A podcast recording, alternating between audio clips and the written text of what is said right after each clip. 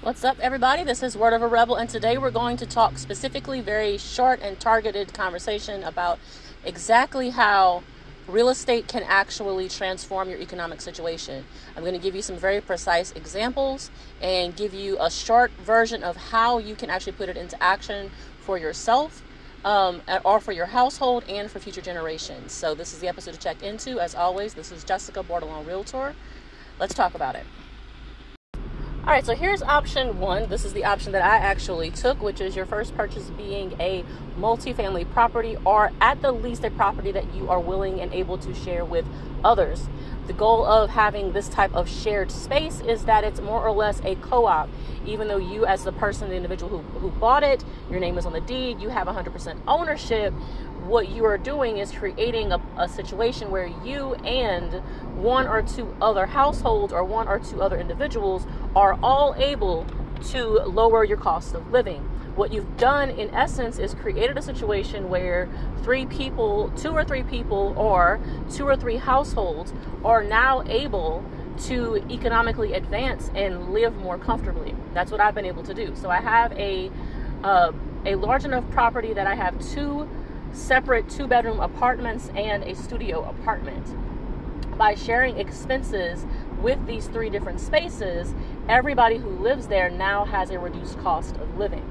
What we're able to do then is take that money, um, the extra money that we have coming in, and each individually in our for our own endeavors, our own goals, we have, you know, we don't. This isn't a situation where you know do a co-op where you have to share money. You don't have to share money um, but everybody is able to set aside money for their own personal goals, and it has allowed me to transform my lifestyle for me and my household. All right, so that is option one, and I can break down what that looks like and how it works. Um, option two is very simply buying a home that is going to cost you less than you would otherwise pay in rent. In addition to that, how it transforms your cost of living is you're also able to utilize the equity to create a line of credit. If you don't know what a line of credit is, it is a lump sum of money that you can use for you know anything from emergency money to investing in business investing in other real estate investing in education um, you could also which is one of my favorite versions of using your equity um, you could take that line of credit or do a cash out refinance and invest that money into annuities or other products that pay you. I actually did an episode with my friend Rashad, who actually operates in this in that line of work, about how to make your money pay you, and he broke down exactly how much you would need for it to be a profitable um, a profitable investment for you. So definitely, if you want, you can ask me. I can send over that um, YouTube video. You can also check it out on my YouTube channel, Word of a Rebel. We did also share it to IGTV, but of course, you know, IGTV. Um, it's probably like at the as I'm recording right now, it's probably 10 episodes back, but nevertheless, got the information for you on how that works. So, the second option, like I mentioned, is buying a single family home that costs less than you pay in rent. And then in a couple of years, once it has accrued a little bit of equity, using that equity to create a line of credit or doing a cash out refinance so that you can then reinvest in other uh, lifestyle changing and also financial changing and lifestyle like financial changing and lifestyle changing ways. Now, the interesting thing about this one though is if you did option one, which is the one that I did, you also have the access to the equity. So you've actually got the potential to do both. Now, another benefit of purchasing a home for your family, even if it is just a single family home, is you don't have to worry about the property owner selling or changing something. Like, how frustrating is that if they change the rules, for example, about parking, or they change the rules about what you can and cannot do to the space? Or what if they do give away the space and now your rent changes? There's so many factors that can change. But whenever you own your own space and you get a fixed rate mortgage, I always say fixed rate because fixed rate locks in your interest rate and so your payments stay the same. And you don't have to worry about these these fluctuations every year because some property owners will raise their rents every year. So, keeping that in mind, these are just like that's two methods that you could use real estate to advance your financial situation. So, I'm going to go into a couple of more before I end this episode, but what I want to tell you is anybody listening to me right now, um, if you make at least 30000 a year or more, um, you can buy property. And if you don't make at least 30000 then I would suggest going into a co op where you do a co purchase with someone else, um, where together your income is high enough to get qualified. And do it do it regardless. Like if you're only making 25,000 a year, don't hold yourself back. Like if you if you can if you can co-purchase with somebody, do it. Like you guys lower your cost of living. Seriously. Take some ownership and then get ready to use that equity. Get ready to use that extra money you're saving every month to really transform your economic situation cuz the reality is like you can't you can't wait for a loan to be forgiven and you you shouldn't rely upon you know like these fast cash options that may be out there or you can't wait and rely on somebody to give you a gift of some type. Like no like take control of your financial situation. Own it. Run it. Um, this is why i do the work that i do because it's transformative. Now my next option is option three and this is going to go out to people, especially to people, but not only, but especially to people who own their own businesses because if you can buy a space where you can actually do your business and live, that's completely transformative. A lot of people have a hard time sustaining a business that requires a brick and mortar location because of the cost of renting a space, right? So what if you could put two the two together? Buy a space where you can live and operate your business. Now you only have the one set of bills. You don't have two set of bills, you have one set of bills. This greatly increases the probability that a business will succeed because you've lowered your overhead. In addition to that, if you're owning a commercial space, whether or not you actually operate a business, you can lease that out to other businesses. And I hope that you charge fair rents. You still want to make a profit, but you also don't have to charge the max rent that other people are charging if you're trying to you know like i said like lifting other people up as well. So you can buy a commercial space or buy a mixed use space that does both commercial and residential and you can either live in it and work in it or you can rent the whole space out. Whatever it is that is a great avenue for really transforming your economic situation and like i keep mentioning your lifestyle. Because if you have a stressed or strained lifestyle how can you comfortably experience growth. You know, I remember like whenever I was, you know, pinching pennies every every every week, like constantly barely making it, barely making it, every little, you know, tire issue or car related issue, every little oh, I, I might be sick, I might have to miss a little bit of work, like any little thing could throw things out of whack. If my daughter had the sniffles or threw up at school, like all of that, like any of that little bitty stuff, like everything financially was thrown out of whack when these things would happen. And it's very difficult to think and process and make take action in your life when you're constantly stressed. Pull to your wits end. Like stress is the biggest deterrent to growth in my personal opinion. Don't get me wrong, even whenever you get more financially sustainable, you're still going to feel stressed sometime.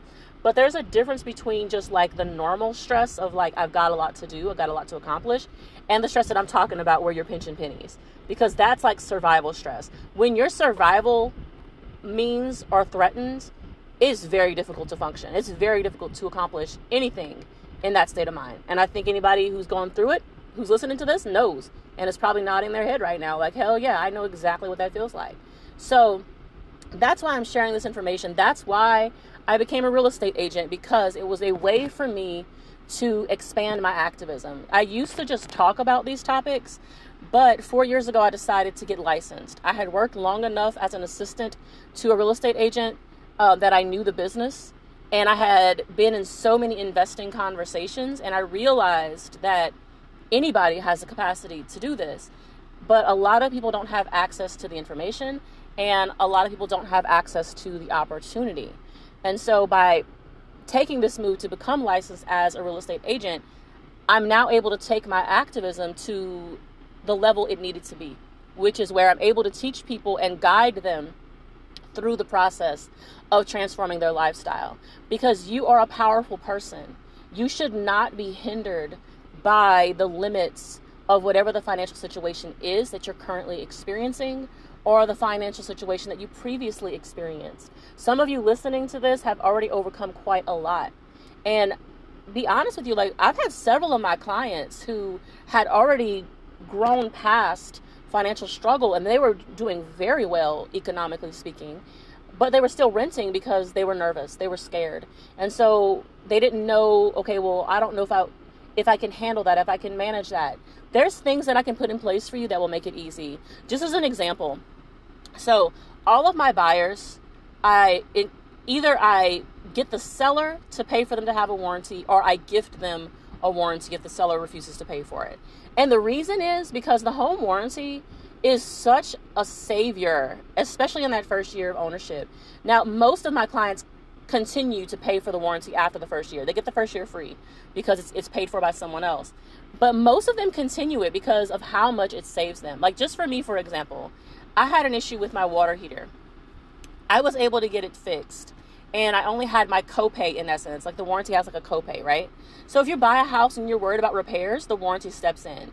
Um, we had a power surge a few years ago, and the thermostat got fried. My warranty paid for me to get a new thermostat, and I paid like my copay because that's basically you have like a little small fee that you pay. It's usually fifty to seventy-five dollars per service call, um, depending on the packages you get. And, you know, just as those examples right there, just that ease and that comfort of knowing if I need something repaired in the major systems or appliances, I can get that taken care of because I have the warranty. So, whatever the worry is, I have things that I can teach you or put in place for you that will protect you, that will keep you comfortable and, and reduce your worry. So, if those are the things that are holding you back, it's just this worry about, okay, can I manage it? What about the unexpected? Don't let that hold you back. Let's talk about putting these things in place. And remember those three options that I just gave you? You know, those three options are attainable by anybody who wants to do it. And then we'll talk about your next step after you accomplish the first step. I don't want to give you too much information because it may, may feel overwhelming. I just want to show you that tidbit, that step right there, right? Now, before I close, I want to talk to one more group of people because there's also a group of people who I used to be one of them who would say, I don't want to buy a house because I might not stay in this particular city that I'm in right now. Okay. And I get it. You know, you might move. Um, the city that I was living in when I was in this experience, um, this was around 2004, I think it was like 2004. A real estate agent came up to me and said, You know, you're young, you probably have really good credit, you should buy property now and you can, you know, use it to grow wealth. And I didn't listen to her. I was like, nah, I'm good, whatever. And I didn't do it. I'm like, I don't want to buy something here and be stuck here. You're not stuck here. Like, whatever place you're living in right now that you're not 100% sure you're going to stay in, like, the wealthiest people who invest in real estate they clearly don't live everywhere they have property. Okay. So if you buy a property, you're not stuck. Worst case scenario, you're going to have, you're going to rent it out, right? And put up a for sale sign until you can sell it. And here's the great thing houses, property increase in value as long as you keep minimal maintenance going on them. As long as you maintain them to basic condition, they're going to continue to increase in value. Okay? Like, it's a sound investment. So let's say wherever you are today, right? You buy something, and a year from now you get this amazing job offer in a different city, or you just decide that you're going to move. You have a wealth asset. Instead of you paying for the next 12 months into somebody else's wealth asset, for those 12 months you were paying into your wealth asset. And now, after a year, that property is now worth more than you owe on it. And so you could either rent it out or you could list it and sell it and use the profits to start fresh wherever you're going. And that's what I've encouraged one of my clients to do because there's a good chance that he'll be moving um, sometime next year. And at that point, he's going to have owned his property for two years. I checked the comps for him when he told me he might be moving next year and said, like, yo, like, you really have a significant uh, bump in profit. Like you're definitely in a good state. So he could either rent or sell it. And now he knows his options. So that's my point. Like buying property is always a good idea. Like get you some property, get you some wealth. And make it work for you. And as a real estate agent, my business model, because I I blended my business with my activism from the beginning, is to show you and guide you on how to do it successfully. Because I really want to see more people feeling comfortable and more people feeling in control of their path.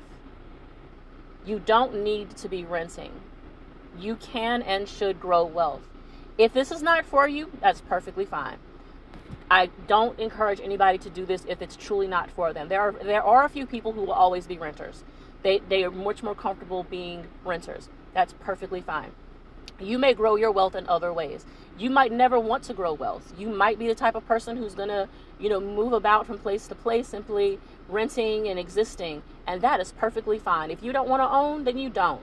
But there are a lot of people out there who are listening to me who do want to grow wealth, and this is one of the surest ways to do it while also changing your lifestyle and also creating comfort for you now in the present and in the future.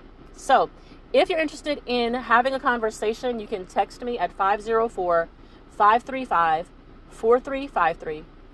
I mostly operate out of the New Orleans area and Baton Rouge areas and all those surrounding suburbs around both. Um, and uh, I am, by request, I can be accessible throughout the state of Louisiana. So, um, by special request. But I typically work mostly in New Orleans and Baton Rouge. And I've recently been asked to get licensed in uh, Georgia. So I'm going to be accessible there as well.